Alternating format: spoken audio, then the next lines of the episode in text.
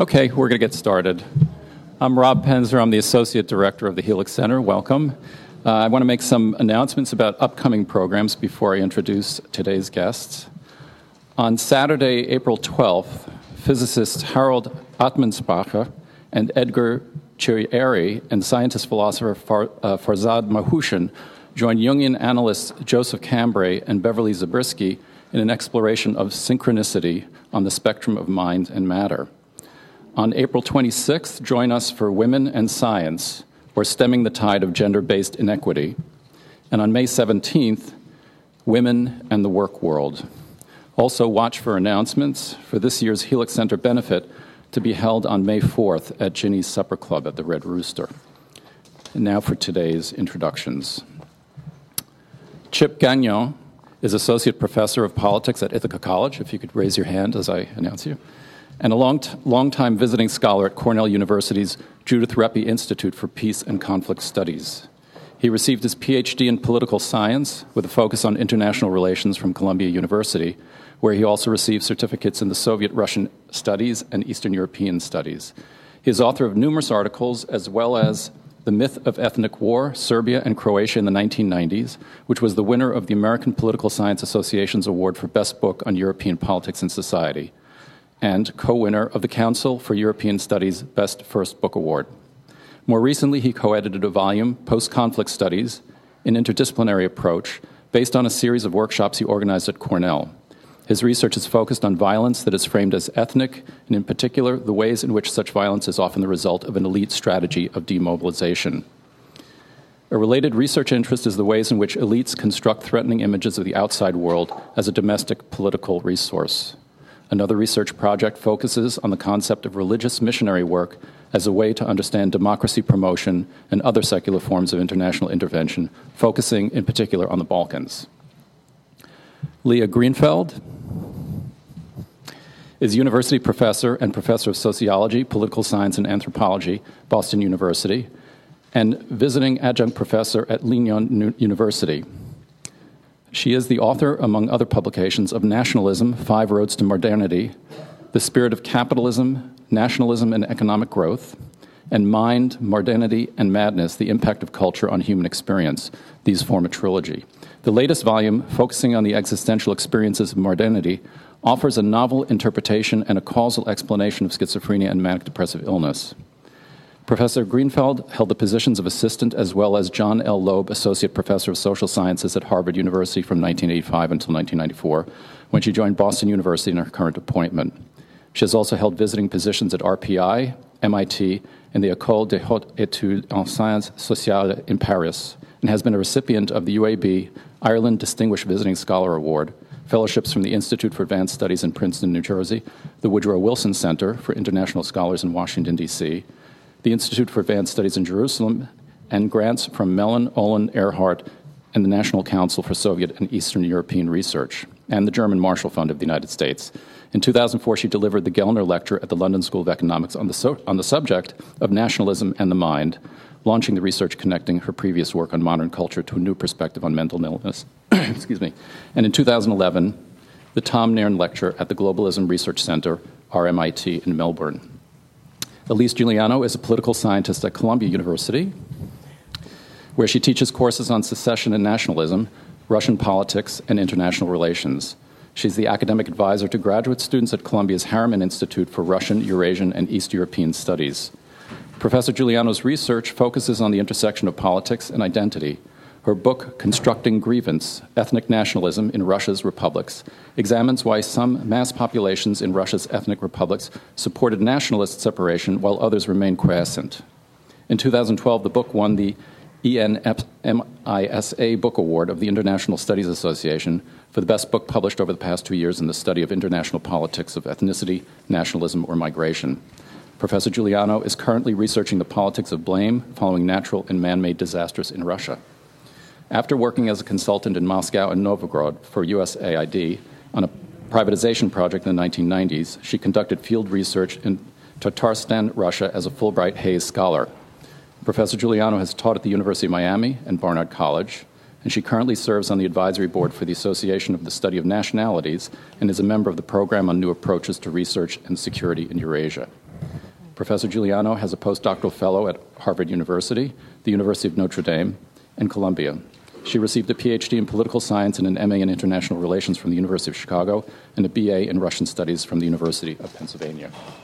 Leora Kahn is founder and president of Proof Media for Social Justice. She works on global projects with Amnesty International and the United Nations. Her 2007 book, Darfur 20 Years of War and Genocide, has won several awards, and an exhibition of this work is traveling in the U.S. under the auspices of the Holocaust Museum of Houston. Her book, Child Soldiers, published in November 2008, features an introductory essay by Luis Moreno Ocampo, Chief Prosecutor for the International Criminal Court.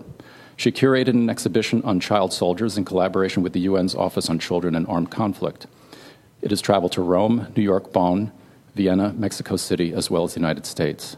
Ms. Kahn's film credits include Renee and I, an award winning documentary about the life of an extraordinary woman who was experimented on by Joseph Mengele during the Holocaust. She also co produced Original Intent, a documentary that explores the judicial philosophy promoted by President George W. Bush and the Supreme Court Justices Antonin Scalia and Clarence Thomas. She was director of photography at Workman Publishing and Corbis, as well as working at the New York Times Magazine, Time Magazine, and numerous other publications. She has been a fellow in the Genocide Studies program at Yale University, where she conducts research on rescuers and rescuing behavior. She lectures and teaches widely on topics in human rights and photography and transitional justice. She is a Fulbright senior specialist and recently taught at University of Haifa and is fellow at the Ariane de Rothschild Columbia University and Cambridge University for social entrepreneurs that involve starting a network between Jews and Muslims. Ms. Kahn's recent work has taken to Rwanda, Cambodia, and Bosnia, where she has researched and interviewed rescuers from these genocides. An exhibition comprised of photos and texts of these interviews is now traveling in Rwanda, Bosnia, and Cambodia, as well as the United States, sponsored by the U.S. State Department. She has developed a worldwide project on rape and transitional justice with partners, Trial, and UNFPA. Nathan Szajnberg is a Wallerstein Research Fellow in Psychoanalysis of the San Francisco Center for Psychoanalysis on the faculty at New York Psychoanalytic Society and Institute, and formerly Freud Professor of Psychoanalysis at the Hebrew University. He is the author or editor of four books and one novella, Educating the Emotions on Bruno Bettelheim's Ideas, Lives Across Time with Henry Massie, Reluctant Warriors, the maturation and inner lives of elite Israeli soldiers, and Sheba and Solomon's Return, Ethiopian Children in Israel, which was a foundational study for our uh, recent uh, roundtable on that subject. He studied at the University of Chicago College and Medical School, where his teachers included Bruno Bettelheim and Saul Bellow. He graduated from the St. Louis Psychoanalytic Institute, and he is training analyst of the Israel Psychoanalytic Society and IPA. And I think most of you know Dr. Edward Nersessian, director of and founder of the Helix Center. So we'll begin.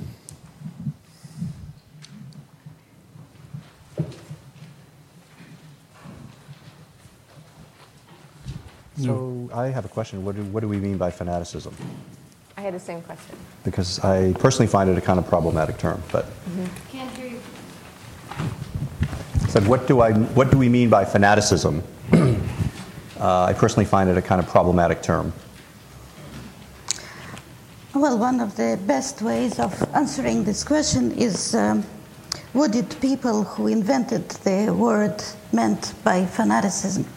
Of course, now we mean all sorts of things. But it is interesting that uh, the word only appears in the English language in the 16th century, uh, at which time it basically um, refers to um, a sort of um, abnormal behavior that um, that characterizes one as mad. The word mad also appears only in, and the word madness also appear only in the 16th century. And specifically, it refers to um, being mad as a result of intervention of uh, bad uh, spirits, demons. But um, there was actually a mental disease at that time that was uh, um, diagnosed as um, a result of the intervention of demons. But what is much more interesting is that um, in uh, the middle of the 17th century, after the Puritan Rebellion, and already after nationalism was uh, firmly established in England, the word fanaticism is used specifically for religious mania, mania precisely in the sense in which we understand it now in psychiatry, and for political enthusiasm, which is which goes overboard. And it is in this sense of uh, unreasonable enthusiasm for political causes or religious causes that we mostly understand uh, fanaticism now. Now, the uh, connection between the word itself and the phenomenon that is observed uh, in the 16th and 17th century to begin with, and nationalism, which also is something that emerges in the 16th century in England, is therefore very clear.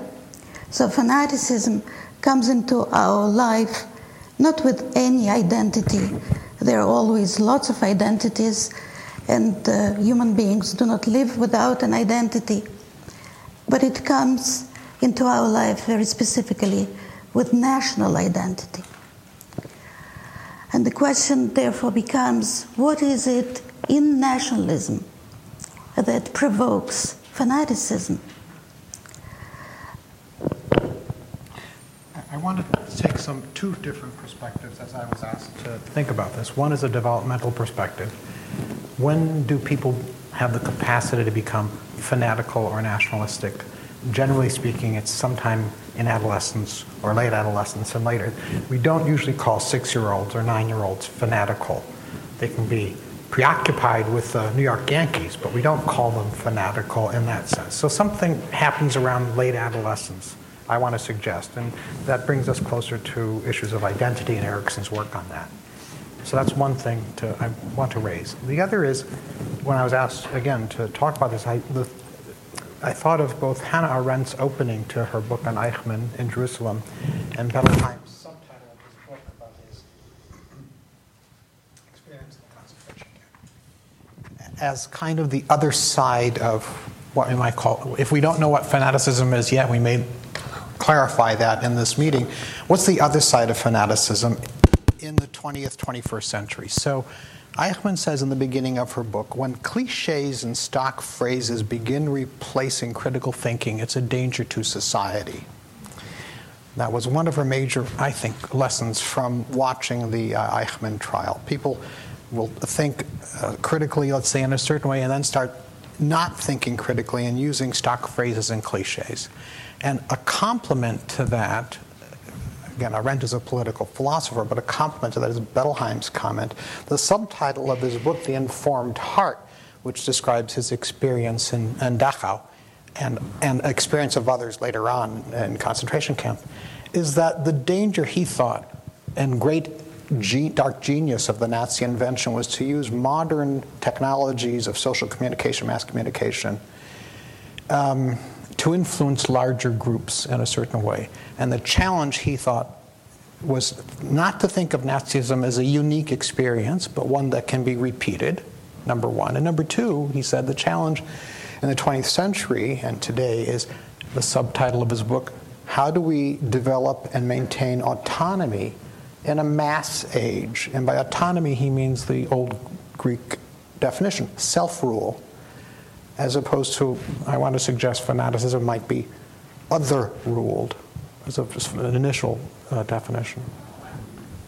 So I, I, can pick up a little bit on that because the, the, work that I do with rescuers is about how you how they identify staying with the original with the original group identity instead of going and become you know perpetrators and fanatics those are questions that aren't asked that often because we usually think of a group as, you know, that all the Germans became, you know, perpetrators or all the Hutus, became perpetrators. So the questions I ask and then I'm very interested in is more why do those people do why do the Hutus or why, do, why are there good Germans and how they resist being swept up into a fanatical kind of identity. And, and I find that, you know, a challenge to, to think about, but it's a question that, I'm, that I work on. And I think it's important because we do study a lot about the fanaticism. We don't study a lot about, you know, resisting it. But what if I were to say that to resist prejudice, one needs to be fanatical? that Mother Teresa is a fanatic about what she did. This is provocative. No, I think what you said about the critical thinking is really important. I think if you if you're a critical thinker, really a critical thinker, you won't give in to the fanaticism. And I think, you know, that's that's a really important point. I'm really glad you brought that up, because a lot of these authoritarian um, c- countries and and you know societies don't install critical thinking. And you've studied all those. I mean, you've studied the Balkans and, and, and the societies that don't encourage independent critical thinking. And I think that's where the danger comes in to become, you know, a nationalist or a fanaticist, that you don't think about what it, you know, means. Well, um, it might be useful to define some terms at this point, just because probably some people around this table are using the term nationalism in different ways. Uh, and also, uh, just on the point of fanaticism or fanatic as a word, nobody's mentioned just a common usage of the term in everyday life. And it seems to me that the way we use it in everyday life is just to talk about people we disagree with or ideas we find reprehensible, uh, whereas everyone here is using it in a more academic or specific sense. Um, but it can be hard to, you know, disentangle. Uh, these days, the term fanatic is often used to apply to, or it follows the word Muslim, and it usually means people who engage in violence or terrorism to achieve their goals. So um, already we have different ways of using the term fanatic and different ways of using the term nationalism. So maybe it would be useful for people to, uh, each of us to try to talk about what we mean by nationalism. The way I think um, academics who study nationalism in a specific time and place is very different than common place understanding of nationalism, which often refers to Nazism or to uh, uh, or some type of more extreme behavior. Well, let, let me try and uh, do that, even mm-hmm. though I am a, an academic uh, a fanatical academic, one could say, by using fanaticism in the way that you propose.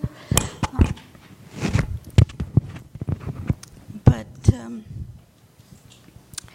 I'm trying actually to study uh, those phenomena precisely in the sense in which they um, are used by people, um, and uh, even if those people who use them do not define them uh, explicitly to themselves.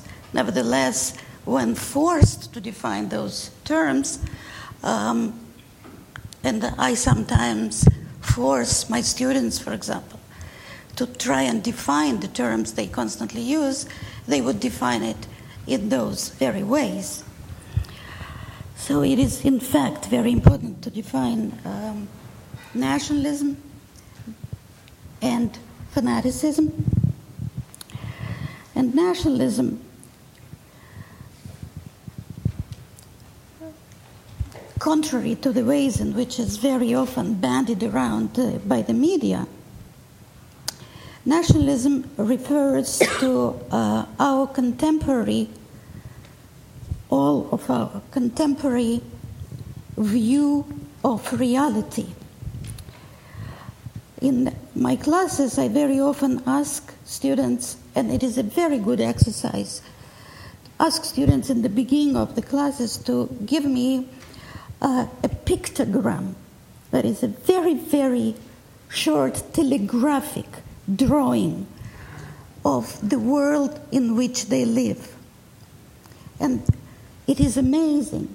American students, students in Europe, students in Africa, students everywhere basically come with the same drawing. And this drawing reflects the essence of nationalism. because our contemporary world is defined by nationalism. Nationalism is the cultural framework of contemporary world as we live in it. And what is this drawing and what is this world?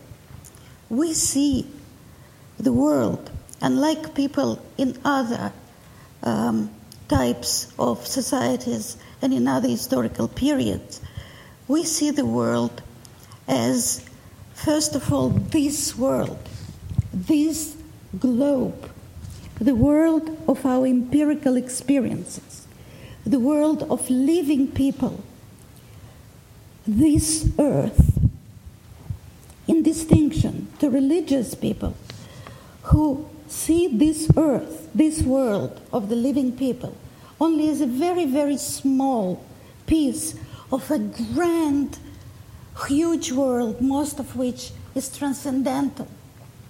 And we see this world as the source of all law, of all truth, and of all meaning. While they, those other people, see the grand transcendental world with God or gods in it as the source of all meaning, all law, and all truth. In addition, we, in contemporary people, modern people, defined by nationalism, see society as based on two principles on the principle of popular sovereignty and on the principle of the fundamental equality of membership in the nation.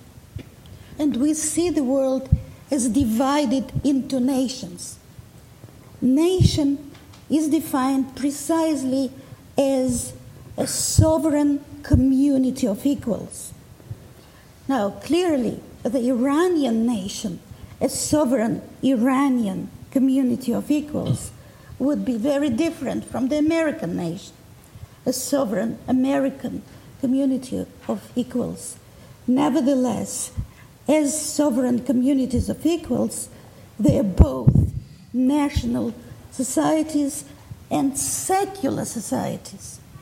Because even though religion plays very important part in both, in different ways, but in both, because we are focused on this world. When the individual, in monotheistic religions in particular, when the individual is determined religiously and sees the world as a religious universe, grand transcendental universe, in which this earth is only a tiny part, then the most important things for this individual, be he a Muslim, a Jew, or a Christian, would be his or her soul's salvation and eternal life after death. What is happening in the few years before death is really not that important. For us, the modern people, based on nationalism, the only important thing is what happens in this life. We really do not care at all. Even those of us who consider ourselves religious, we do really do not care at all about what happens after death, and we do not care at all about our meeting with our Maker and what He has to think about our actions here. That is why we are all, Muslims, Christians, doesn't matter, are so tremendously politically activist in our lives. Such activism was simply impossible in the different religious conception of the world. So nationalism, basically, it's this new perspective on the reality that first emerges in England in the 16th century and then uh, spreads through the entire world. More or less now it is spreading through the entire world. And it brings with it some wonderful things, wonderful things. It brings with it, first of all, democracy. it also brings with it economy oriented towards growth.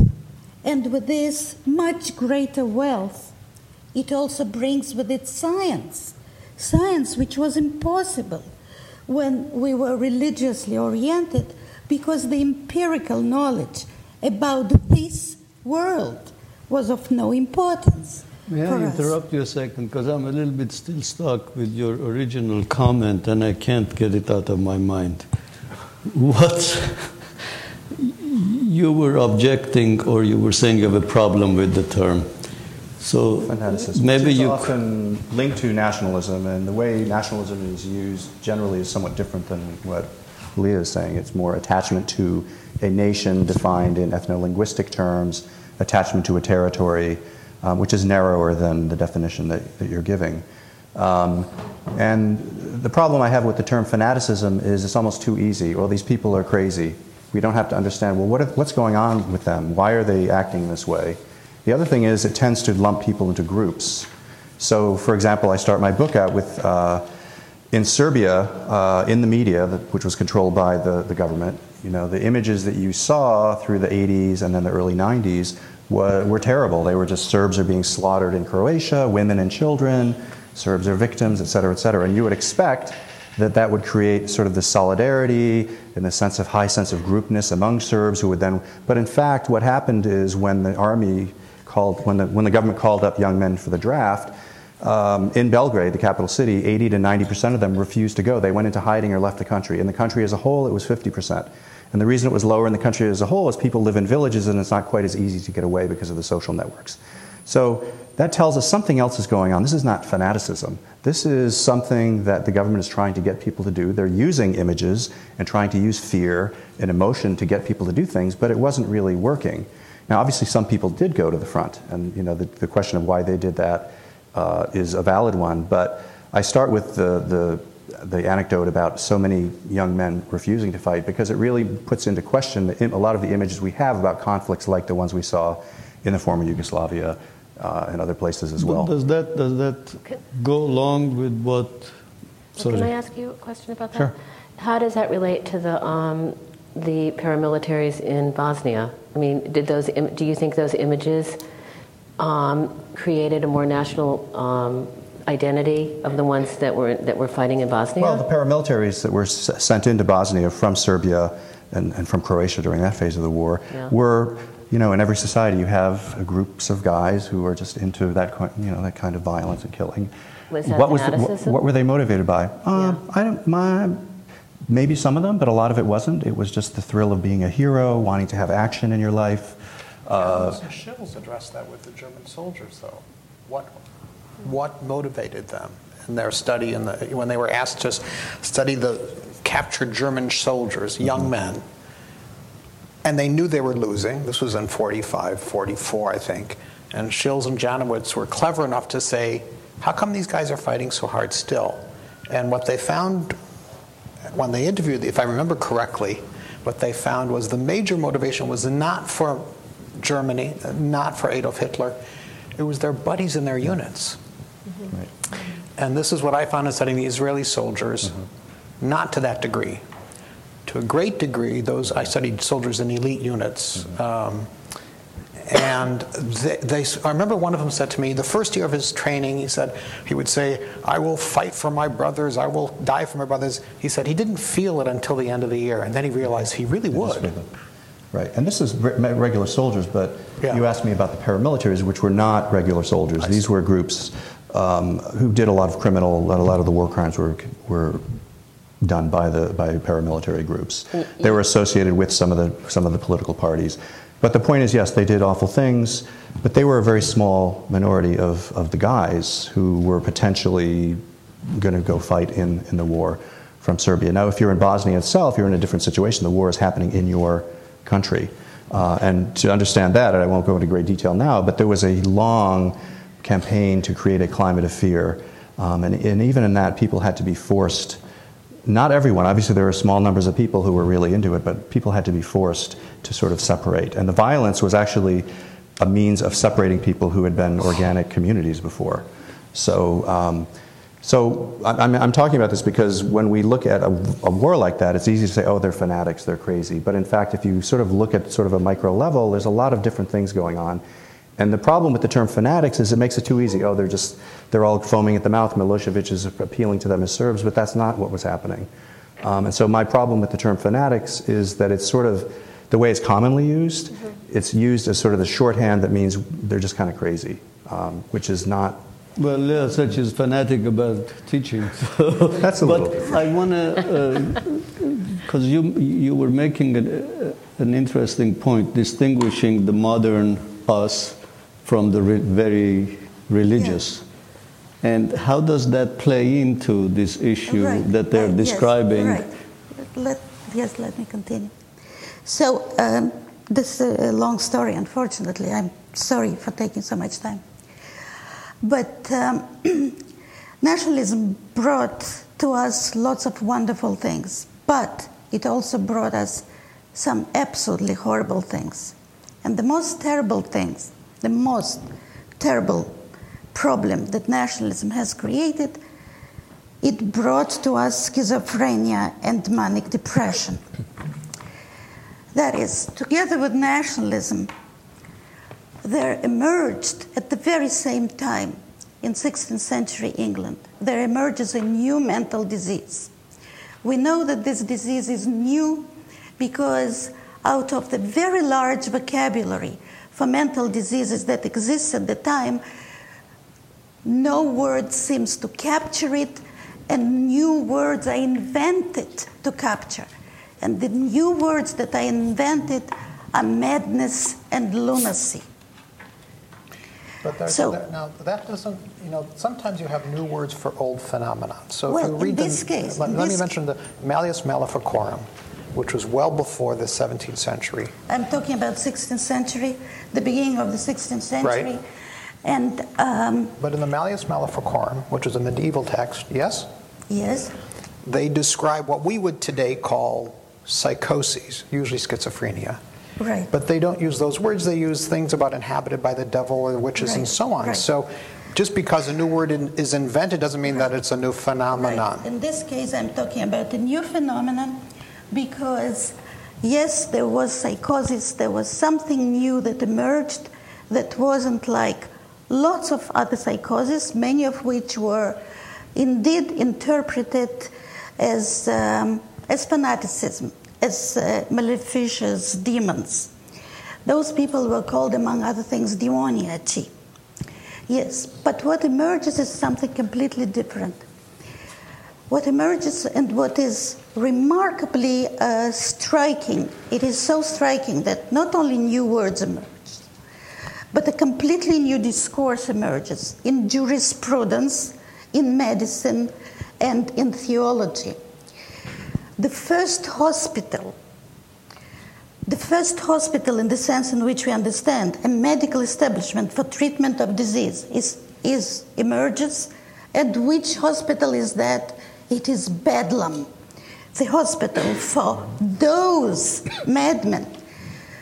A new legislation emerges, which never existed, which treats only specifically those madmen, not demoniaci, not the other psychotics, but only those. What is so specific about them? What is so, and of course, the entire Elizabethan and then Jacobean literature including Shakespeare, which is very important, is focused on madness. The four great Shakespeare's tragedy are all focused on madness. It is a new phenomenon. And what is so specific about this phenomenon is that it is seen as an existential experience because it lasts forever. When one first is affected by it, it will not disappear with age. It will not disappear with certain physical conditions. All the other psychoses are related, are either age related or have certain other biological conditions affiliated with them. And they end either in death with those other conditions or in cure with those other conditions. Those seem to be those that later were called schizophrenia and manic depressive illness, precisely diseases that until now exist without a known organic basis. They become the base of psychiatry. Now, what happens with that? And why nationalism? Because they seem to be related very, very tightly to the problems with the definition of individual identity that nationalism creates. By defining all the members of the nation as equal, it places the burden for the definition of the individual identity on the person. And for very many, this burden seems to be too much. And indeed, when we analyze schizophrenia and manic depression, we can see how great the self problems are in those diseases. Now, in all the other societies, the individual's position was defined by birth. If one was born a daughter of a shoemaker, it was clear that one would then become the wife of a shoemaker and the mother of shoemakers. And what one is supposed to do in life was absolutely clear. To such details as what kinds of clothes one would wear, what kinds of food one would eat, what kinds of holidays one would celebrate. So, what defined by birth and by God, the place where God has placed you. But now, everyone can be whatever one wants, and one has to define oneself. And very often, one feels that one made the wrong choice and experiences problems with oneself, hates oneself. It is from this problem with individual identity, specifically from the complex of inferiority, that fanaticism emerges. Psychoanalyst, what do you think? Well, can I ask a question? Uh, yes. There's I, a and I couple wanted to ask Elise a, a question because her work is really, I mean, talking about, it, it relates to you, the work that you've done and why some nationalists, um, you know, support separatism and why some, you know, the work that you've just been doing, I think that really relates to sort of what Leah's saying, like why some can sort of break away, like me, my work, and why, and, and especially, of course, what's happening today in Russia and Ukraine. I would love to hear what you have to say about that. Well, I mean, one of the other uh, big questions that was posed to us on this panel is when do members of a group um, form, or when do people become members of a group, and then when does that group maybe become fanatical? Is the, the second question.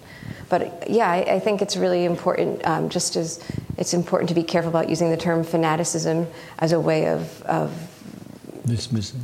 as labeling something we don't understand and labeling a form of violence or willingness to give one's life or take a life um, based on an ideology. That's often the way I think we common, commonplace way that we use fanaticism.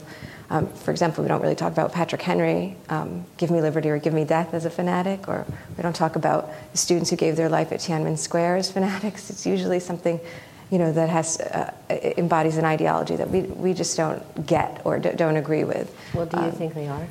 Do you think they are fanatics? Well, uh, I guess if we use the term as willingness to die, which seems sort of like irrational behavior, it, ca- it can be defined as fanatical. But the problem with that term is that you're saying that person is a um, believer in an ideology or a member of a group only because they believe in this ideology, and you're not taking into consideration that there can be other motivations for that kind of behavior, even in the case for something that appears to be as extreme as a suicide bomber or um, you know, or a member of Al Qaeda who's who's you know part of 9/11. There could be other motivations. Some of them rational. Uh, some of them you know of the kind you described that soldiers face. The, the group in group love or affiliation that motivate people to give their life on behalf of of, of their um, brethren or the people they consider theirs. Can I, I, Let me, from a, my perspective as an analyst now, just a couple thoughts. Uh, One is to use a, I'll turn to a developmental perspective to look at Erikson's work on identity and identity formation. To look at Erich Fromm's ideas in his book Escape from Freedom, which I think you, you alluded to, that some people can't tolerate the responsibility that comes with the democratic freedom. And, and he suggests that the, that the challenge for democratic societies is when you have external freedom, then to develop internal freedoms and a sense of responsibility over one's actions. Again, Fromm is talking about something that happens in adolescence, late adolescence uh, in general. But the nature of Erikson's work, when he was the master of writing about identity, a man who did, never knew who his father was, and when he was in analysis with Anna Freud, said, I have a chance to find out who my father is, and she said, Don't, you can't, you're not allowed to, and he didn't, and regretted listening to her the rest of his life, who named himself by his last name, Eric's son, because he didn't know who his father was. So the, he's a master of identity in a sense, you know. And he talks about the importance of adolescence as a time to begin to assemble, like Legos or something, and concretize and solidify who I think I am, who I belong with or to, and beginning to extend my belonging system from my family to outside family, friends, and peers, groups, and such. That's just one place to start. And then we can look at adolescents and ask them, whom do you consider part of the group and who's nuts about this? Who goes way overboard? Or I'll give you another example in a moment. But Erikson, even he pointed out that there were cultural differences that surprised him. When he moved to the States, he was impressed and surprised and talked about in his book Identity and Youth Formation that American youth were more interested in being part of a group than his experience in Europe. His experience, I'm not saying European youth. In Europe, as a Wandervogel, before he uh, went and joined Anna Freud's kindergarten to teach with Peter Blos, who was a faculty member here, it was important to be independent and alone and self ruling and against society. And he comes to America and he finds youth don't value that as much. And he's puzzled and I don't think he used the word concern. It was Erich Fromm who was concerned about that. So, one place to start is that period. Then another example of cultural difference I'll mention of you know the issue of fanatical. So when we had the second Lebanese war, I went up north. I was volunteering as a physician. I was teaching at the university at the time, but I volunteered as a physician because I wanted to meet the soldiers I had interviewed in my study as they came back from Lebanon. That was the way I could do it. It was to go up north. And when they came back, and these were guys who were in elite units, they were put into Lebanon three days, 72 hours, fight, and then pulled out. And they described real disarray as the Israeli government tried to run the war from Tel Aviv. Real disarray, but I won't go into that. What shocked them was in fighting what was called Hezbollah, there were two groups of soldiers they fought. One was a mass of young men running at them, shooting without aiming sacrificing themselves. And behind them were snipers who would use the guys in, running in front to identify where Israeli soldiers were and pick them off. But my soldiers said they couldn't get their heads around these guys running in front. It didn't, it didn't feel like a war, it felt like a slaughter to them. And that ran counter to their own identities. So there was a cultural difference. Or when there was a mother of a suicide bomber who lived in a village just opposite my apartment in Jerusalem. And her son uh, shoots a bunch of yeshiva boys and is killed. And she drapes her, I could see her house was draped in big Hamas green flags and says, I have, and she points to her seven year old son, I have another one to sacrifice. And my Israeli students said, they don't get this. So, they don't get what? They don't get how a mother could say, my six year old, I have another six year old to sacrifice. So She's saying that though publicly. It doesn't matter. No, no Israeli mother I knew would say that, pub- that I knew or was advertised as saying that publicly. That I knew. There may have been some who might have, but none that I knew. My point is that when you ask, you ask the raise the question of fanaticism and how do we define it, I'm reminded of when the Supreme Court, nine justices, all male at the time, were asked to study pornography, and they were asked, How do you define it? And one of them said, I forgot who. Huh? Justice Potter. Said, You know it when you see it. I know it when I see it. Not a bad place But to start. I I would disagree because Okay. you're seeing something you don't understand. Okay, that seems like fanaticism. That doesn't mean that's what's going on. You don't understand. Robert Pape, Mia, Mia Bloom have done books on suicide bombing that go into great detail explaining what's behind this thing that seems insane to us and fanatical, right? And so this is my problem with fanaticism. It's like, oh, they're fanatics. That's all there is to it. Well, maybe, but if you just assume that, you're not really going to understand what's going on. Where do they see themselves? How could they're human beings like you and me? how could some human being be put in a place where they're doing that, right? That's the question to ask rather than to just assume or to use the term. I agree Which is sort of what you're saying. I know it when I see it, No, no. right? It's, I know it when I see it, and let's find out what's behind it. So, like when Bettelheim and Janowitz studied U.S. soldiers returning from World War II to look at prejudice, and they found 44% of U.S. soldiers were prejudiced against blacks and Jews. And they were very stereotyped. Blacks smelled bad, had big genitals, and would rape their wives. And Jews were very smart and would steal the white out of your eyes and take your jobs. That was the stere- it was fairly stereotypical among the. So they came out a figure 44% prejudice. Like that's scary. But then they in, they listened to the interviews, which were done on wire recorders, and found that it was 14%. There, there were four groups in the 44%. 14% were what they called hardcore prejudice, who said, if I could kill them, I would. The only thing that stops me is the law, the reverend, and my wife.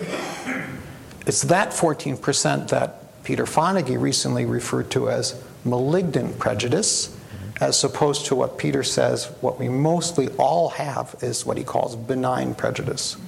So the issue is not prejudice or not, Peter suggests. So are you connecting fanaticism with prejudice? I am.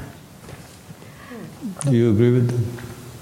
Well, again, I'm not going to use the term fanaticism myself. I mean, I understand what you're saying, and people act like that, but I won't use the term because of the. So let me just give another example from Serbia. I mean, again, the image of the people who did go off to fight, that they were just like these kind of, they were just gung ho and they just wanted to go kill people are different. In fact, if you look at the discourse they were responding to, it was very clearly a discourse of injustice. They were convinced and they were motivated by horrible injustices that they believed that they were being told were being committed against people, women, children, innocent civilians, for no other reason that they're Serbs. So, yeah, there's an identity, there, there's an identification, but it's not just sort of like these people are crazy. They're like, there's an understandable motivation that I think any of us could understand if we put it in, that, in those terms. And so, um, again, the, the idea is to understand why people go off and fight wars that, from our perspective, seem like these people are crazy, ancient hatreds, they're killing each other. Actually, if you look at the sort of on the ground processes, it's very understandable. You don't have to agree with what they're doing, but it's very understandable, and you can't say it's a group against a group, right? If you have 80% of Serbian guys not wanting to fight, uh, if in Bosnia people are sort of forced to fight and they're sort of like put in situations where there's no choice, something else is going on there. It's not just identity. Identity is obviously the category that you belong to is important. But you know, to use Brubaker's terms, groupness is not automatic. Groupness is something that has to be cre- created. And even when there's a high sense of groupness, everyone in that group or in that category is not going to be responding in the same way. Uh, and even a majority may not. So um, I think the link So are you saying uh, it, the modern man, the modern us, that we don't like to kill people? I'm not By and large, we don't want to kill people. I'm not gonna but then some, some of us or some people uh, become part of some group for whatever reason, and then they're willing to do that, take that I think step. people, people in general, some people are willing to kill for things they de- believe deeply in. I mean, you know, if you join the U.S. Army and are willing to do that, then no one, no one questions that. So you're not a fanatic if you're in the U.S. Army and you go out and you kill. That's No, I- part of your job. Right. So then, at which point do you become a fanatic? Yeah, I'm not going to use that term. Sorry. Could I intervene on that? And uh, actually, we should not generalize, but we should explain certain trends. There are different trends in society. No society is one trend. There is no such thing.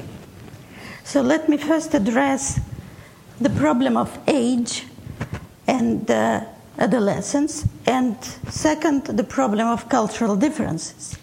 There are obviously both age and cultural differences play into that.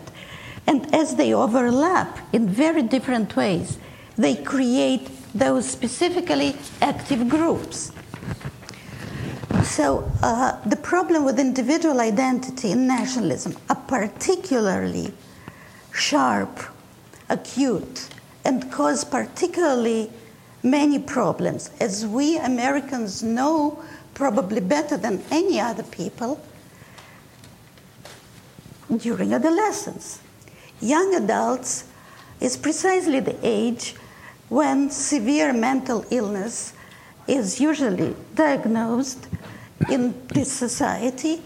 But in addition to that, we have now in universities, according to the latest surveys, 25%, it was 20 several years ago, but now 25% of students, which means one in four of our students, who is severely depressed, clinically depressed. This is one of those diseases, right?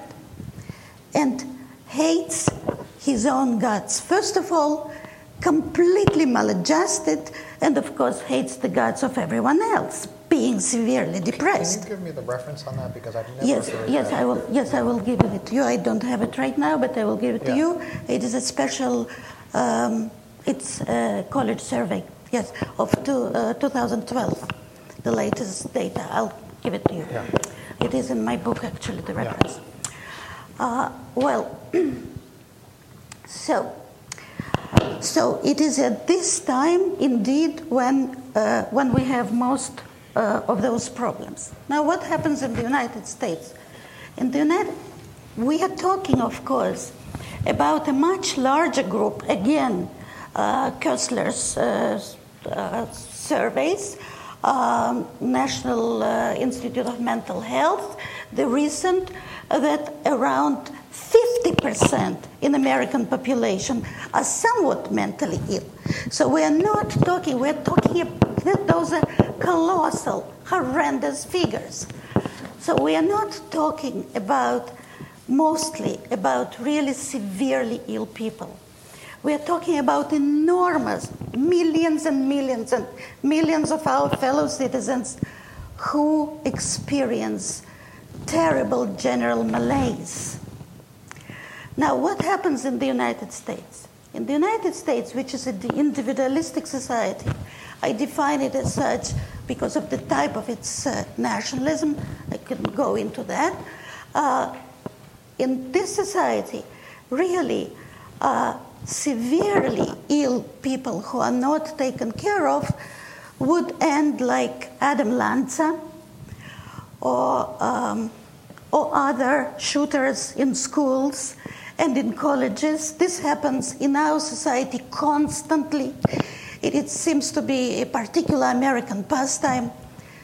But in other societies, in other societies, in collectivistic societies, such, for example, as Germany, or as Serbia, or as Russia, they are likely to engage in collective action, not in individual.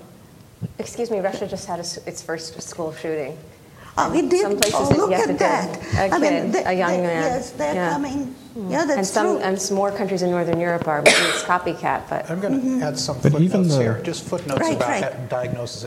Diagnosis is a mess in American society, uh, contemporary psychiatry, except since the time of Bleuler, we're pretty good at diagnosing manic depressive illness and remain so, and we're good at diagnosing true schizophrenia. That's, those are the two diagnoses that have remained from the time of Bleuler in Switzerland till here. And, the, and as I recall, I haven't kept up with the epidemiology, the rates are fairly consistent. And no, no, well, let, no, me, no. let me finish. Let me But finish. what, what I don't understand, that uh, I think you are trying to make the point, and I'm still not catching it.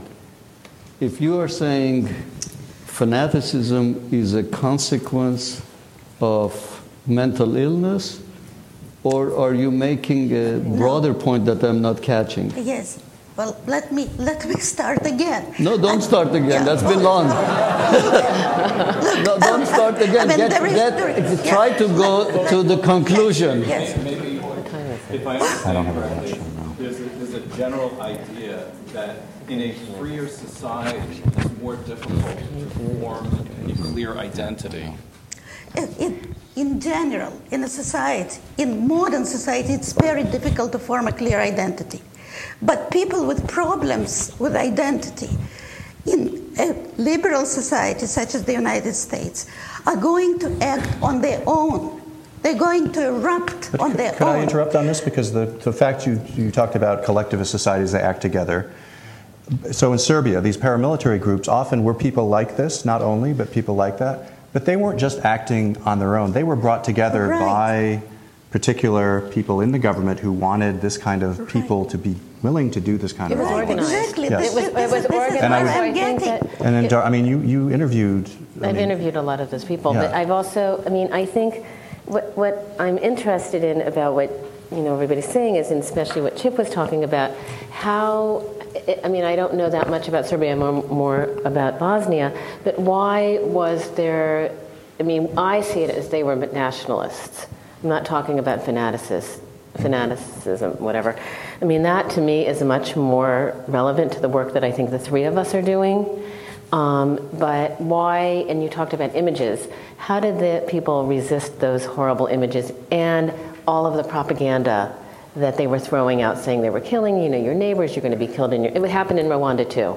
I mean, they, they, in Rwanda they were saying, you know, your neighbor's going to come and stab you in the back. I mean, that's how they got a lot of the Hutus to, you know, uh, kill each other because they mm-hmm. were scared and it was a propaganda. So it, Why it were did they create say- this why political. were they saying that? The people who were saying that. There why was were they radio. saying that? They were. Why were they saying that? Mm. They were saying that because they wanted them to get into, you know, pick up arms and kill the other. They For didn't what, like what the was other. the gain? Power.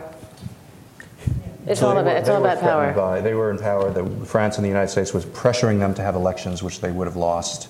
And they were you know, to simplify it, and this is a way to sort of say, no, you know, to shift the focus. But it's really about exploiting the identity. yeah.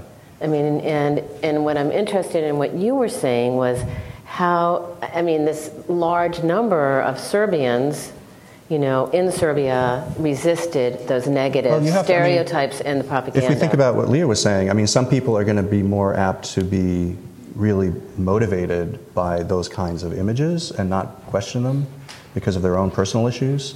Other people were very skeptical of them and didn't didn't believe what the government. And in fact, we can say the majority of young guys who were being who were being called up, a had their own lives, just like no one wants to go and give up your girlfriend and your VCR and your you know in their jobs. jobs if you had one, but still Yeah. to go off, especially if you're skeptical. Um, and so I haven't seen any actual study of. Um, um, well, actually, there is someone who she hasn't published yet, but she did interviews with volunteers, that is, guys who volunteered to go fight, and resistors, the, the draft dodgers. Uh, and she, she did a really interesting study of that. But, I think Leo that would say that those ones that were doing those were mentally ill. So, I mean, were you? Would I you mean, say that? I mean, there's uh, what I, from what I ga- gather from them. Maybe I'm completely off. There's a lot of mental illness in some of those people that have went off, and I mean, most What, of them what are. I'm saying, look, let's, right? let's look That's at it right. from the other point of view, right? If we have 20%, which is an enormous amount, by the way, the rates, uh, they increase com- continuously. They stopped in England, but not in this country. Uh, so um, if we are talking about 20% of ill people, we have 80% who are well. We have 80% who are well. A person, I remember um, an example from But Lee, I want to interrupt the, you for two seconds. We're talking about, so the work that we're talking about is why people do these things in conflict and violence. So is, is that, and I'm just trying, I'm not to be rude, but just to bring it back to what discussion, and what Freud and Einstein were saying about violence, would you say, and other people agree, that those people that do extreme violence have a mental illness?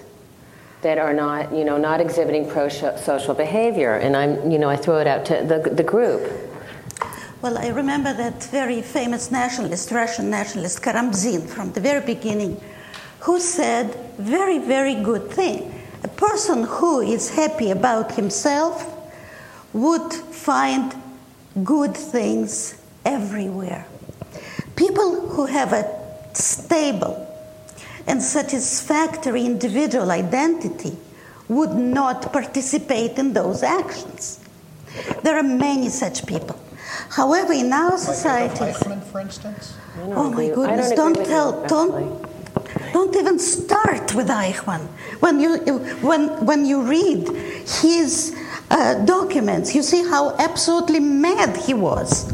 Okay, so let's go on to a lower level. But I wonder if we could Yeah. get back to at least Yeah. she didn't get to answer her question because here you have cases where Yeah. it seems like it's the same but very different outcomes. Well, I, I guess um, we're talking. You're asking about violence, but we could also ask a little bit broaden the question. Actually, the way it was posed here to us, which is when do people join groups that have a common sense of identity, and then when does that group maybe become fanatical, or when does forget fanatical, but maybe become violent?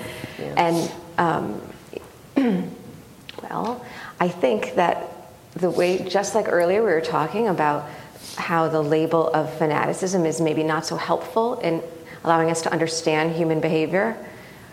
Uh, I think often the label of ethnic group or even group is not so helpful in under, helping us to understand people's behavior, uh, especially with regard to uh, supporting nationalism or supporting what's being called in our society ethnic violence. Um, and that, there are many reasons for that. So we were starting to talk about that before. What are, when you asked what are some of the reasons, I mean, at, at a most basic level, in Yugoslavia, you could say, first of all, Serbs or Croats or Bosnians had multiple identities. This is the basic point that people are familiar with. People have multiple identities: young man, you know, husband, father, identities, um, um, regional identities, city, urban identities, identities as a professional, identities as a communist or an incipient Democrat, and whether one of those or another of those is going to be the one that informs their political behavior is an open question. But now that there's been violence there, we tend to look at it as a place where ethnic identities are always the paramount identity. And that move obscures more than it reveals because we tend to think, well, people there are members of ethnic groups, and that's how they condition all of their uh, political and social behavior. When it's not, it wasn't the case before the war, and isn't the case, yeah, isn't isn't the case after the war. So that's one kind of simple way of thinking about how um, ethnic group label can impede our understanding of why there's going to be violence in one place or another. So, uh, like Chip's work has, I'm not going to describe your work. It's, you know, basically tried to show why the ethnic identity came to the fore, or how, um, in some ways, the, the um, understandings of the past were brought into the present by political entrepreneurs and political leaders in order to mobilize people to support, to feel like they're part of an ethnic group, and then to support violence. So then why were there different outcomes in, in Russia?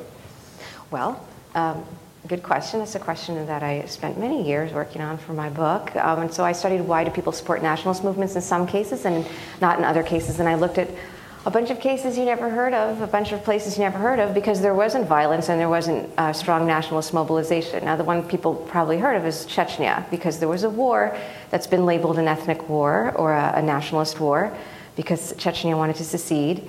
And I compared it to the other um, republics within Russia, um, especially Tatarstan, where I did my research, which was quite nationalist, but then didn't go all the way towards se- separatism and had decreasing levels of support for the opposition nationalists that were trying to um, create a state, uh, achieve statehood. And then I compared to a bunch of other republics um, that uh, are not on many Americans' radar screen because they had very weak nationalist movements, despite the presence of ethnic entrepreneurs or nationalist leaders in all of these places. And um, it's sort of a long story, but a lot of this has to do with why we, first of all, might expect there to be nationalist mobilization or support for nationalism.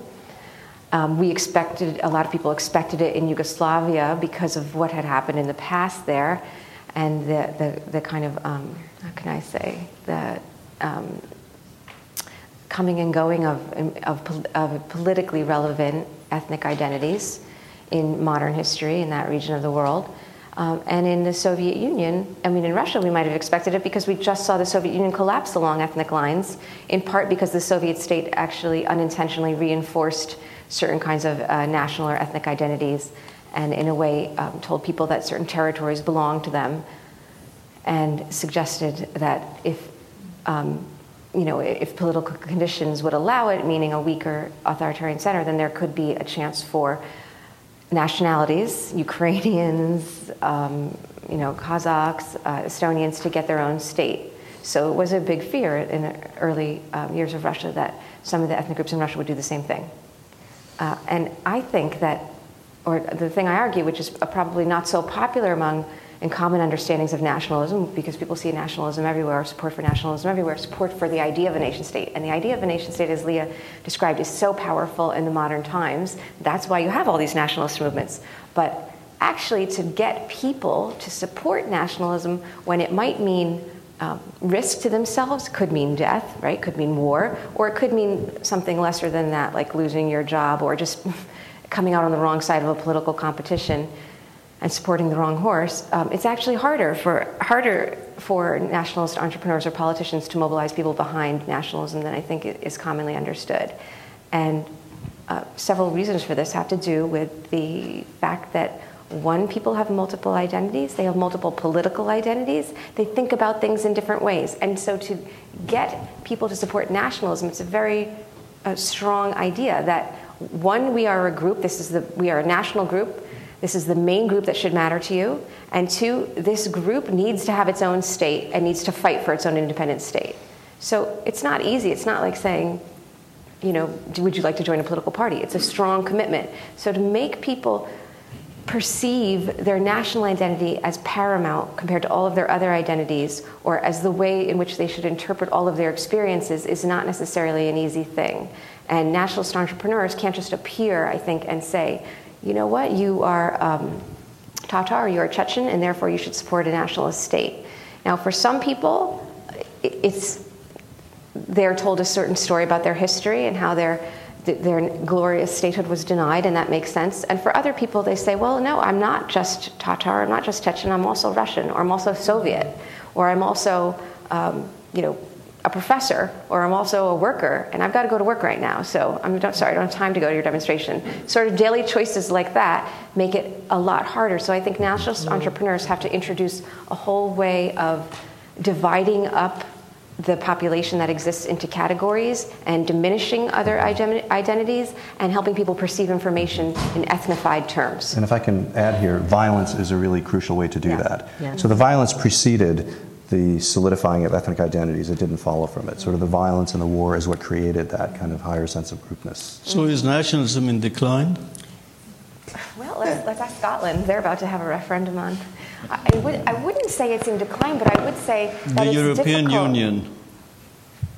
Uh, European Union is not nationalism, it's regionalism. Oh, you mean that the resistance to the European Union? Mhm. Yeah. Well, those are, uh, that's a, a little bit of a different question because those are solidified nation states where people have a citizenship and a strong sense of being a member of a state. And then it's more about modern day interests and what the European gives versus Mhm. uh, a lot of the issues that an incipient nationalist movement is trying to um, convince people is the right way to see the world. So, in, in places where there wasn't a state and elites appeared and tried to convince people that there, there should be a state, like among Kurds and in Iran or, or Turkey, it's, it's actually hard. That's my argument. It's, I'm not talking about um, established nation states. It's actually harder than it would seem um, to an outsider to mobilize people. And I, I think, okay, so Chip said violence. This is a really critical way in which people can uh, form a sense of groupness. And another, um, another thing that violence does is define a group of people as a victim. So defining a group of, of people as a victim is a critical step, and that's a step that needs to happen. So how do you do that? That's often why you see violence because then you get the state to respond and create victims, and that can help congeal a sense of na- uh, nationhood. And I think that's what happened in Chechnya, right? There, there was uh, not so clear that there was Chechen nationalism was strong before the Russians invaded, but it's not so clear that it would have lasted or that there would have been sustained support for a nationalist state in Chechnya when the leader of that state was a terrible authoritarian leader. But then Russian army comes in and starts killing you because you're a Chechen, and suddenly that becomes your most Yeah. important identity, mm-hmm. and you feel a sense of Yeah. bonding Injustice. to other Chechens, and, and it really created a very strong support for nationalism. So, th- so then we could just think about other ways that victimhood is created. And, and in my book, I talk about uh, a lot of the ways that entrepreneurs talk about the creation of victimhood is, is through uh, whether people are prevented from fulfilling their life in a way that is uh, meaningful to them, like getting a good job, having their children get good jobs, having high status vis-a-vis other groups in their society. And so when, when an entrepreneur can come in and place blame on the central state or on the ethnic other in the state for blocking people's life chances or um, denying them good jobs or denying them the best apartments, these are the kinds of rhetorics that were around in Russia, that went uh, part of the way a, a long way, I argue, toward um, fomenting support for, or, or, creating a sense of groupness, ethnic groupness, and fomenting support for nationalism. What about injustice? That is an injustice. It's a, it's a personal and an injustice that's framed by the leader as an ethnic injustice because you're told, look, you can't get a good education. You can't get that education. You can't get that professional job. You can't get that white collar job because you're an ethnic minority. And to the degree that that uh, message is convincing, it's powerful, right? It, it, it could yeah. be true. Mm-hmm. It might not be true. Yeah. But what's important is when people start to believe that it's true and perceive that it's true, and it can create a sense of um, um, victimhood and a sense of mm-hmm. groupness that can then be mobilized by political leaders uh, in support of, well, now look at how our group has been victimized. If we had our own state, here's the solution. We have our own state, we won't be a victim anymore. We can, we can get the best jobs, or we can get the you know, the best departments so we can um, remove ourselves from years of oppression from the ethnic other. And in that way, it's, it's really critical then to get a state. But is that always an easy message to sell? I, I think not. Uh, and it's not always clear what the message should be. And nationalist entrepreneurs and politicians aren't geniuses. Some of them may be. Some of them are better politicians than others, but they're not necessarily always aware about which message is going to take root. They don't exactly know how to frame it. They're not always strategic about it because they may be a true believer in you know nationalist ideas, and they um, may just go out there and talk about you know the what it meant to be an oppressed member of the nation three centuries ago and that may appeal to some intellectuals, but it's not going to appeal to high schoolers or college kids, and so they're not going to support nationalism. I just think there's a lot of roots to nationalism and a lot of roots away from nationalism. And political entrepreneurs have their work cut out for them to try to find the, the right message and to try to uh, uh, um, work with people in a society that has certain kinds of identities and other ones that might oppose um, those identities. And, and in modern societies, you know, it's a, I think it's a harder sell than it than it might have been in an agrarian or in a, a kind of society that's transitioning like to, or transitioning to modernity. Yeah. So in about five ten minutes, I'm going to ask the audience for questions. So this is your last chance to put your ideas out if you haven't yet. No, you haven't. What? well, you know, as I said before, I mean, I appreciate what you're saying. I mean, I work in more agrarian, I mean, Rwanda is an agrarian society. So it's much more, it was much more, it was easier for them to be manipulated. It was easier for them to get the word out. I mean, they had lots of ways to manipulate them to have them rise up as a group. You know, the Hutus really. What kind of ways? Radio, prop, lots and lots of oh, propaganda. Tools.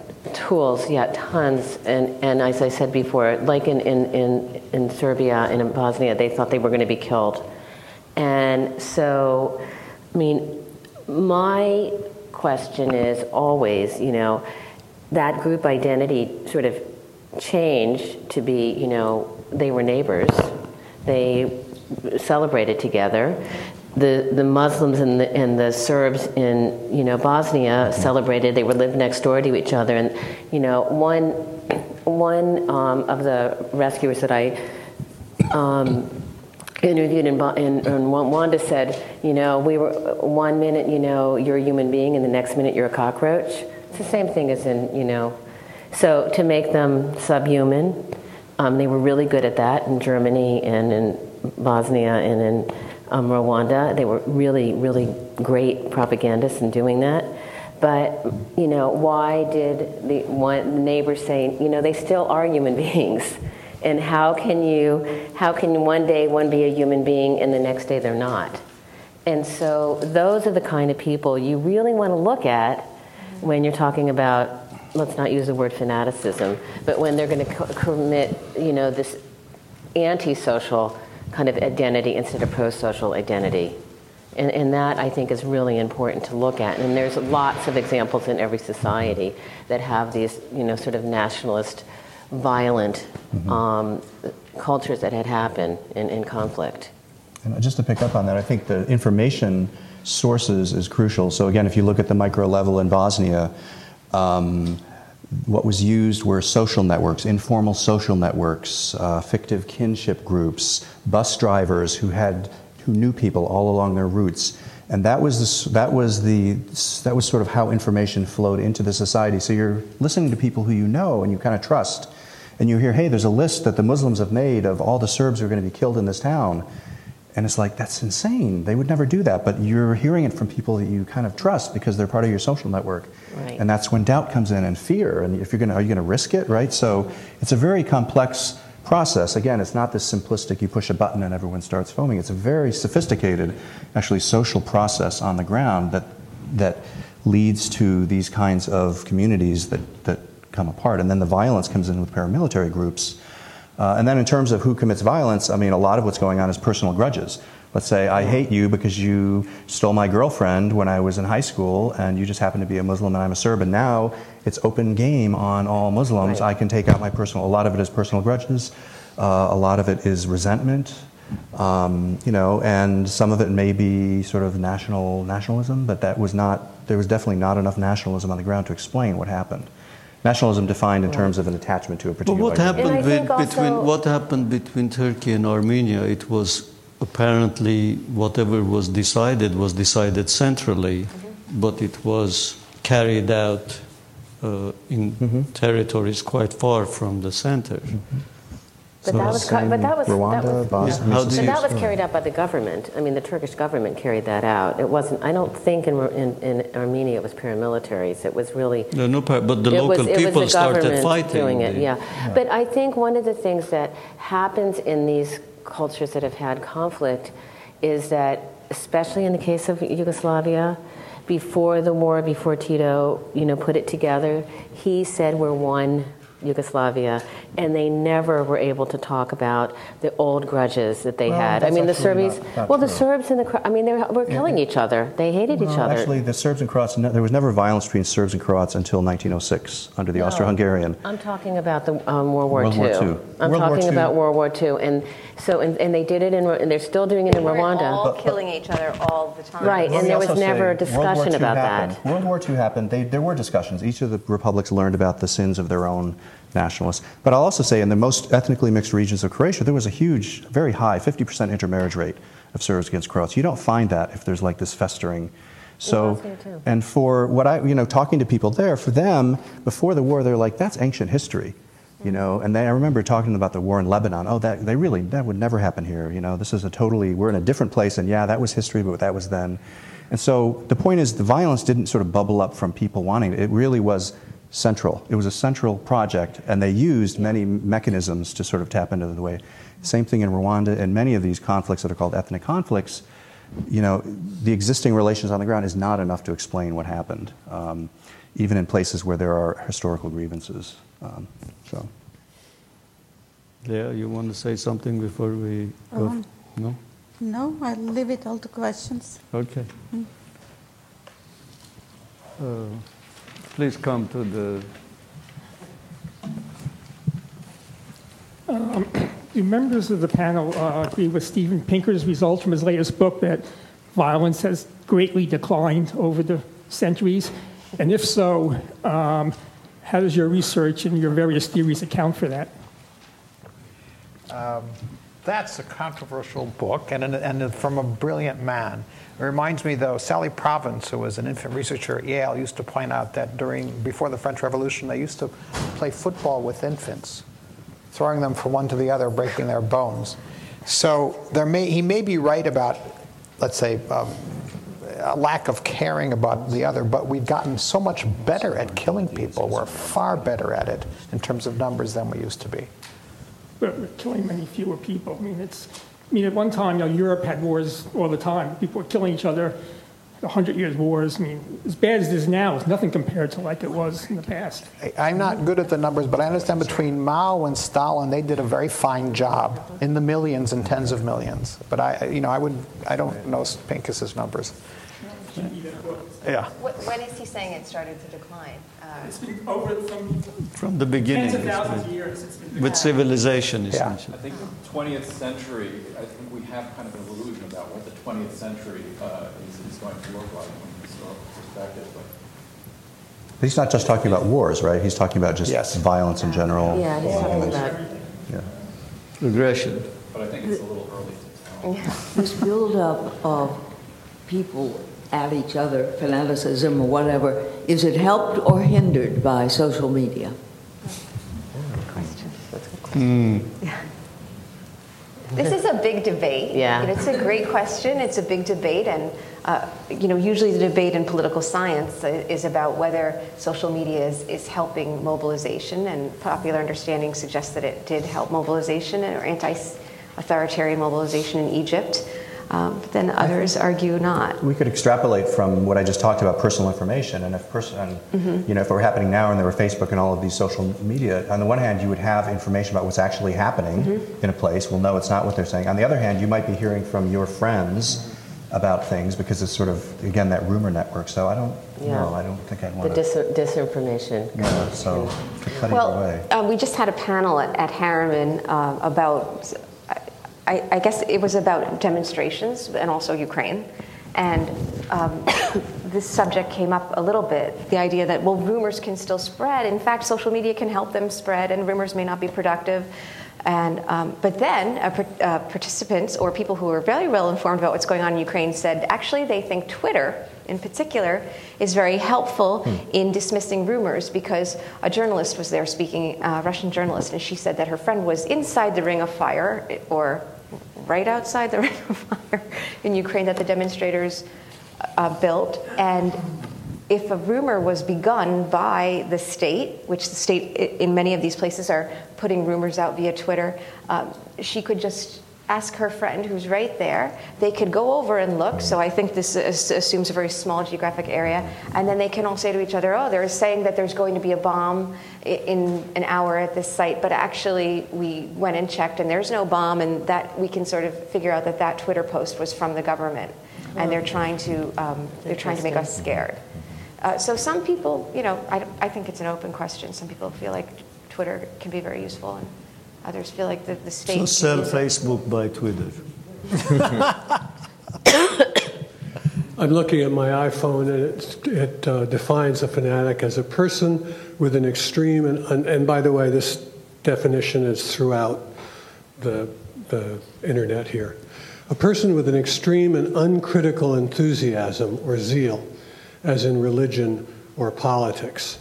And it seems to me that the most important word that you all have mentioned is the word critical, that the lack of a critical approach to anything is what may breed an excessive, irrational zeal, which is another word that hasn't come up. So I want to ask that my question is um, isn't education, I mean, just as far as cure, curing is concerned, isn't education and critical thinking Yes. the greatest goal in order to diffuse various kinds of whatever fanaticism is, if it's a bad thing, to reduce it? And with a lack of education, it seems to me, or with a consin- continuing and persistent uh, deficiency in education around the world, it's going to be very hard to wipe these things out. Correct? I don't know that I agree with that. Oh, I do.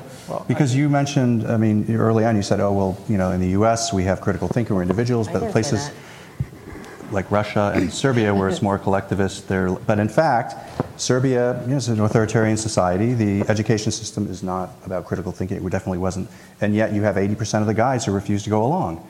Something else is going on. And in this country, in other countries where you have a good education system, there are people who, fortunately, we're not in a situation where I don't think it's going to go to violence, but there are people, nevertheless, who are followers of, I think, uncritical views of things that are could be called nationalism in particular. Well, wasn't So- there some people were killed in Texas or somewhere after the 2011 bombings that people just went and found Muslims and Yeah. killed?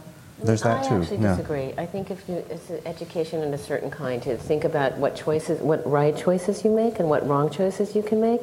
And if you talk about, you know, you're talking about the other and dispelling stereotypes and dispelling, you know. But they didn't have that in Serbia, so how do you explain that so many people refused to go and I don't know. It might be economics. Was was Serbia in a bad economic situation? Probably not. it was actually. I, I No, I have don't a know. question Anyway, semi-related. The point is, Yeah, but I do. I really do think that teaching certain. I think teaching critical thinking to to people and positive role models and pro-social behavior, which we don't, is really important. I don't Well, think I'm it, not I- against that. I know. I I'm just but I- questioning, like, Okay. Um, it seems like the basis of fanaticism we've all kind of understood as something where our value system it has to do with our personal values, and I'm just curious if if we're thinking then that the whole world like there's a universal value system that everyone's supposed to be abiding by.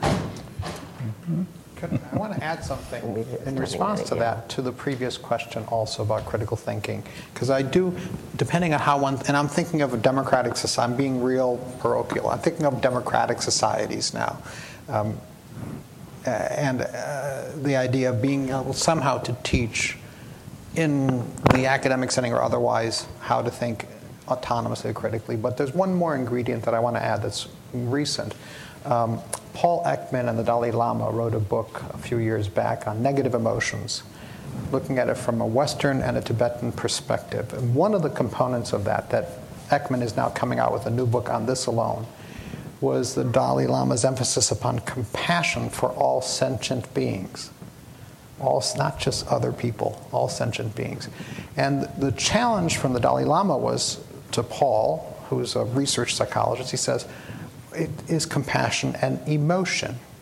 And Paul spends much of this book explaining why it's not an emotion, and but it can be taught. I agree with that totally. And being able to teach that, whatever that means, and it may change the idea of what teaching is, to be able to experience a sense of feelings for someone else and the other person's suffering not only would be instructive, but they've done several studies in California using that in the school system, teaching teachers um, both meditation and compassion, and they found less um, violence, vi- fighting among the kids in those classrooms compared to control classrooms. So the implication is that there's like a universal system of values.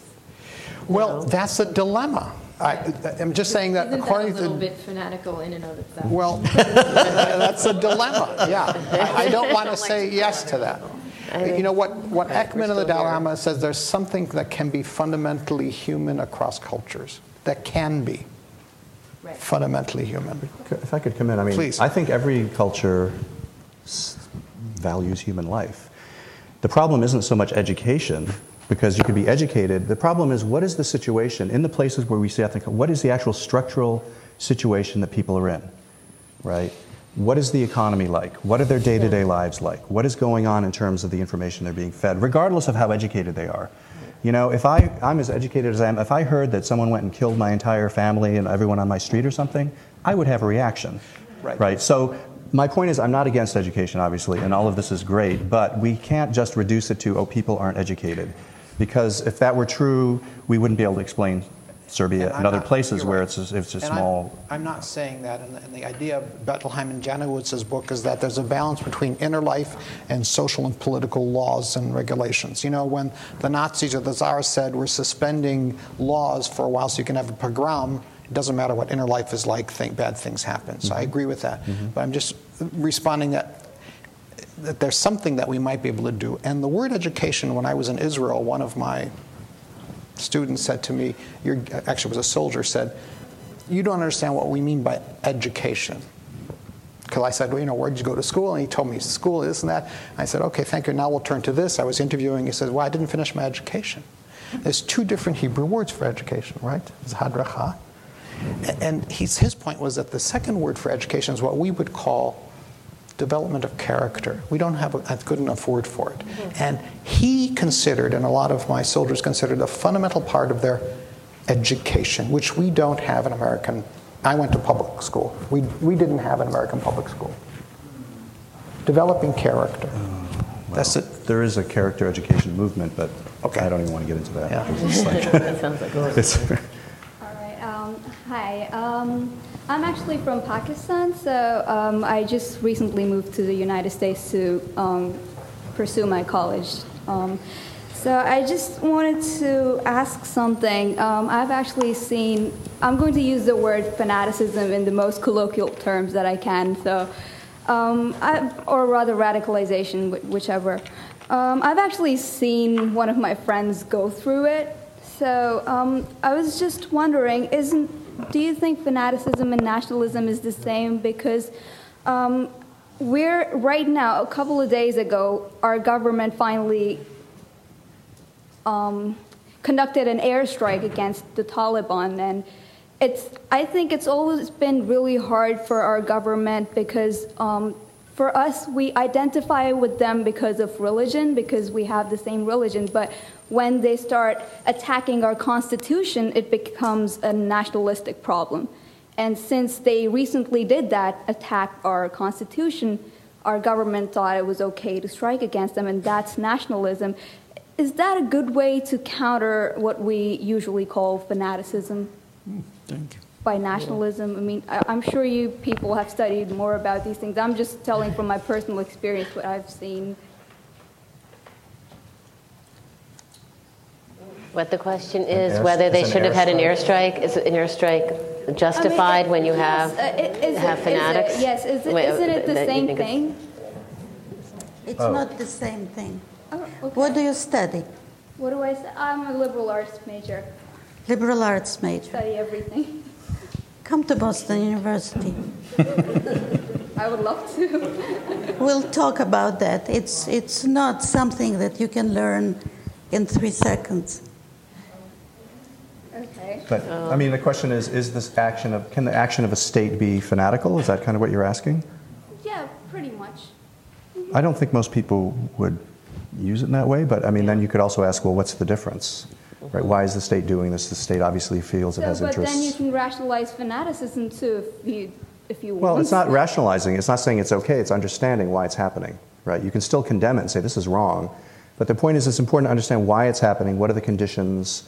So your friend, I had obviously know nothing about your friend, but what what's going on with this person in terms I of their mean, uh, lives? when- and- when you said education, she went to the same school as I did. Yeah. We pretty much had the same stimuli, if you Right. could say, to through media and everything, but she turned out different than Right. I am.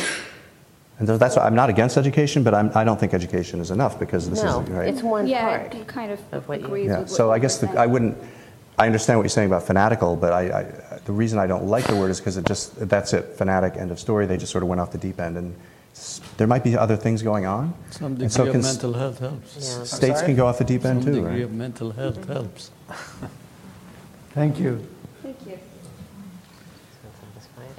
You know, I- I've enjoyed the discussion, but my head spins with the contradictions, and depending what data set you draw from, you come to at least a divergent uh, position. So uh, I'm very, very taken with the idea of reflective fu- functioning and how it affects fanaticism, but it, does it cause fanaticism, or is it the other way around? Is there a breakdown?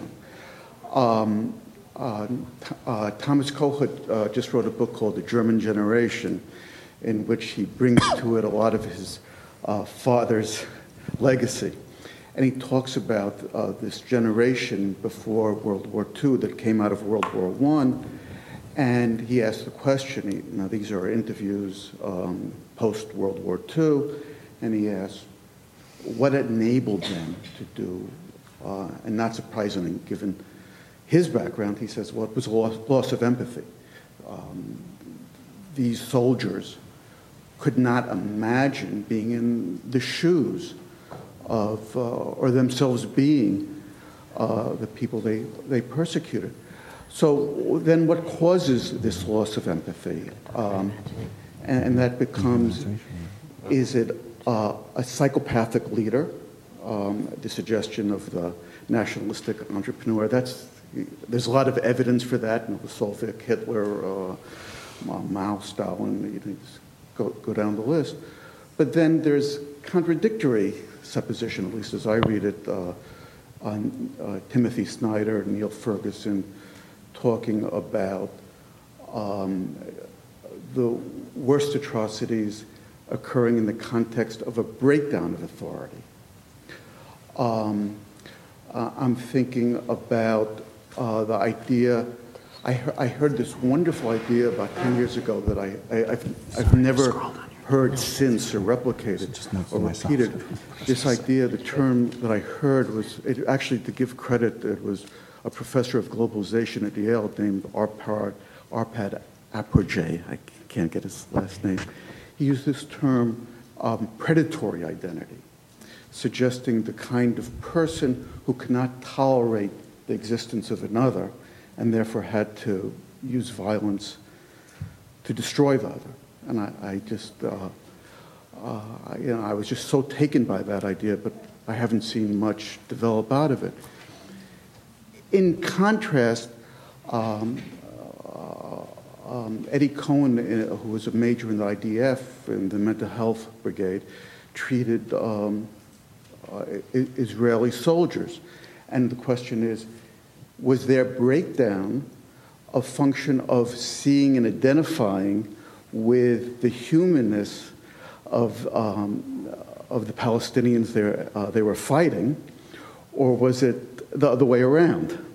So I, th- I think we have such a confluence of contradictions here that the, I, I, that I think the only way out of it is to is to try, is to do what what you're doing, which is to stay with the data and generate more and more data sets, and try to draw from it um, meaningful explanations. And I know the ones kind of my identity kind of makes me gravitate toward, but and, and uh, which I become passionate about, but that makes me suspect them all the more. Thank you. Could I just, I could just make a comment on that? Yeah, sure. So I, I want to make it clear that, you know, if you look at the conflicts we've been talking about, it's not because the leaders are crazy and just doing things. I'm not saying that they're totally mentally healthy either, but in all of these situations, you have structural situations. It's not just one person like Milosevic. There's a whole structure in place that's being threatened by changes. Uh, and my argument is a lot of the violence is used to demobilize populations that otherwise would be mobilizing for these changes. Right? Violence is a way, using violence along identity lines, the kinds of things we've been talking about, is a way to stop that kind of mobilization in order for them to restructure themselves, to put themselves in a better situation, to simplify. Uh, so I think, unfortunately, the media here does portray leaders as these crazy psychopaths and they're doing it just because they're crazy. I'm not saying that they're totally sane, but there's actually very instrumental reasons why these conflicts happen, why they start them, and why they, why they, why they um, construct them that way. So. Okay. Hi. Um, first, just a comment um, about benign prejudice, which is not always so benign if you're the target of it. So I just wanted to, to throw that in there. But that's not really my question. I work with veterans here a lot, and I talk to them daily, and I ask them a lot about what they do. What, and I've also learned from working with veterans and reading about it. Um, apparently during World War I and World War II, when they interviewed soldiers returning, they found that only 20% actually shot to try to kill someone. I mean, that's incredible if that's true, but I got this through some military. So around the time of Vietnam, they decided we had to do something about this. So, in fact, the military is very ahead of a lot of us in terms of the science they're looking at. They decided they had to change this, so they changed the way they trained our military to dehumanize, uh, objectify the enemy, and in fact, calling them the enemy. And now we're at the point where 80% of the soldiers will shoot to kill. That's a big change. But also, what I was surprised didn't come up. I never heard in all this discussion the word patriotism. And uh, as a New Yorker and also working with veterans, um, I wonder if patriotism is just nationalism that we believe in or convince mm-hmm. people, because that's a lot of what a lot of people signed up for. Military's having more trouble now because now that they don't have 9 11 to manipulate, it's harder to get. But they've learned a lot of other things, like that in poor neighborhoods, where connections and brotherhood is missing, they will go in and the, how they, they recruit by which is most likely to get the person to sign up. Mm-hmm. So in poor neighborhoods, they go in and say, We will take care of you, we'll be a good parent for you. In other places, they might say, We're going to give you a job, you know, mm-hmm. or in some other parts of the country, they might say, You really have to do this for, you know, patriotism or whatever. But I just wondered your thoughts about uh, patriotism. That's basically my question. Thank, Thank you. you. Anybody? This is the way um, the word is used in the nationalism, which is ours, is patriotism. Mm-hmm. Nationalism of the others, patriotism of the others is nationalism. Mm-hmm. Right. This is how it is. It's, a, it's, a, it's an everyday understanding of the term nationalism. So, uh, as academics, we're studying a political phenomenon, and the term patriotism, pride in being a citizen of a state, is something very different. It's a sentiment or a feeling or it's just a different it's a it's a different thing a different category of thing you could say patriotism is a part of nationalism but nationalism in an academic sense or kind of what what we're talking about is is a more of a um, uh, uh, first of all, either an ideology that there is a nation and that it deserves to have its own state, or it's political action and mass behavior toward fulfilling that, that ideology. So it's not that we're making a, um, but I think patriotism is part is national. I mean, sort of that connection to a state, and some states are defined in particular ethno-linguistic ways, right? What the Israelis do is nationalism, and what if you're an Israeli, what the Palestinians do is terror. Like yeah. the Russian yeah, patriots. That's what you said. Yeah, I wouldn't, I wouldn't say we're saying nationalism or, or I wouldn't say we're saying patriotism is bad and nationalism. You know, that because we are judging uh, nationalism sometimes to be bad, that we would say patriotism is bad. It's a distinction between pride in, uh, in being a, a citizen of Although a state. the Russian patriots, I'm sorry, they're nationalists, right? Patriots. Okay. I have a question to pose, not to be answered, just to yeah, ask we are specifically Leora and Chip. Um, one of the one of the findings out of the Janowitz and Bettelheim study was that in that 14% group that had severe prejudice, um, they spontaneously mentioned, and later on they interviewed them more systematically. Many of them, these are all men, of course, many of them reported severe physical abuse by their father in childhood. And they didn't find that in the remaining group. So, my, my question is have other people looked at that systematically uh, since then? This is a study back in the 40s and 50s. Why people are See, please. I see. I don't. These are follow. Yeah, that's not my. That's not my work. The work that I do is why people don't do those kinds right. of acts. Yeah. And and a lot of it is familiar. Like your family has had those values, and you would have done the saving, you know, active saving because your family's done it. Um, religious reasons. It's not, you know, as base as. Um, you know, because you've been beaten up or stuff like that. But, but it's also, it, it really is you know, there's a, several reasons. You're a risk taker. You're morally, you're religious. Like there's a great example of a in the Holocaust of a nun who was completely anti-Semitic. I don't know if you know this story. Hated, hated, hated Jews, but because she was so religious, she saved many, many people, many Jewish people, because it was against her religion. And so, I mean, that's a really good case of showing how you could be prejudiced, but sort of overcome it for religious reasons and you know the other reasons. So the risk takers, um, moral, religious, and you know families have done those kind, you know examples of you know positive pro-social behaviors. So I don't know about that at all. You might be able to answer I, it. I mean, not so much as rescuers, but people who refuse to go along. I haven't actually. I'm not really aware of any studies like that. Although no, it would be interesting. The other side. Fourteen percent of the guys who were the most prejudiced. Right. right we're I, ready to act on it. Yeah, I don't, I don't know, you don't know of any studies that go into that depth about okay. their personal backgrounds. Yeah. Okay, thank you very much. Oh, sorry. It was just brought up. I was wondering if I should make the point um, that I feel that we didn't discuss the first um, unit that we are exposed to, which is our family unit.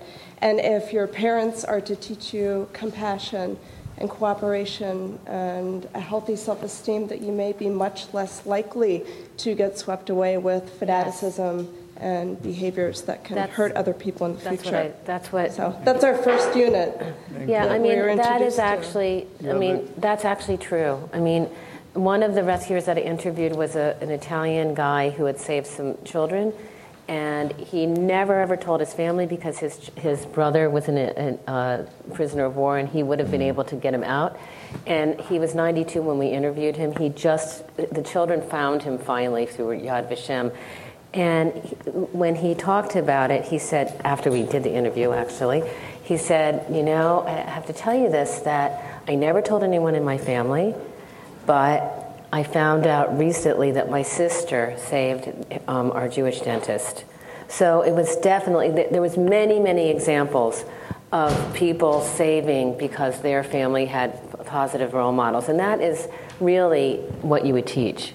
You would teach about positive role models and, you know, that you can do this behavior without looking at the really horrible, horrific kind of behavior. I think, and that's pretty, you know, easy to teach. It's not easy, but that's what we teach.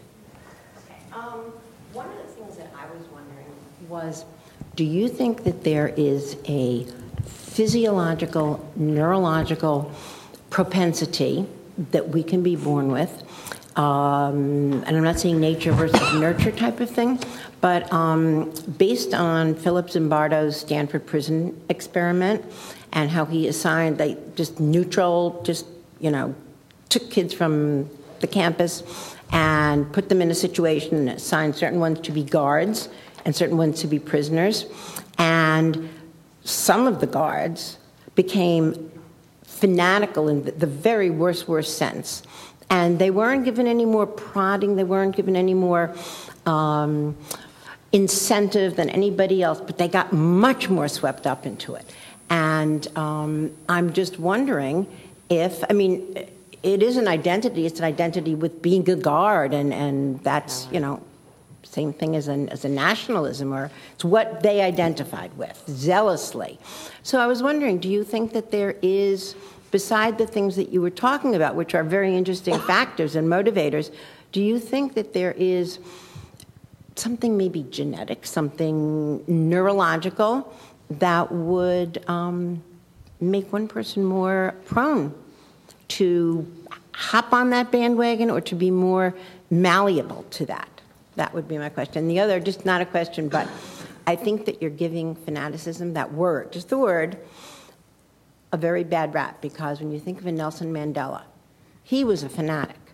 He was, I think. That's just my opinion.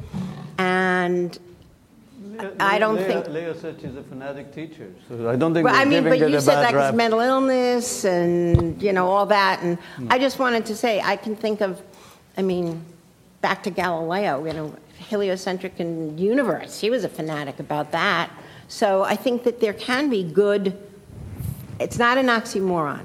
I think you can have a good fanatic. But anyway, my question just was: Thank Do you you. think that there is something that we can be born with to be hardwired to become fanatical? That's my question. You are the MD. You really Yeah, you're, you're the Look, MD. here, this is too complex a question, except a simple answer. Okay. Interesting things about humans usually aren't explained by a single gene. And a slap upside the head of a kid is very persuasive, whatever their genetic background. Thank you.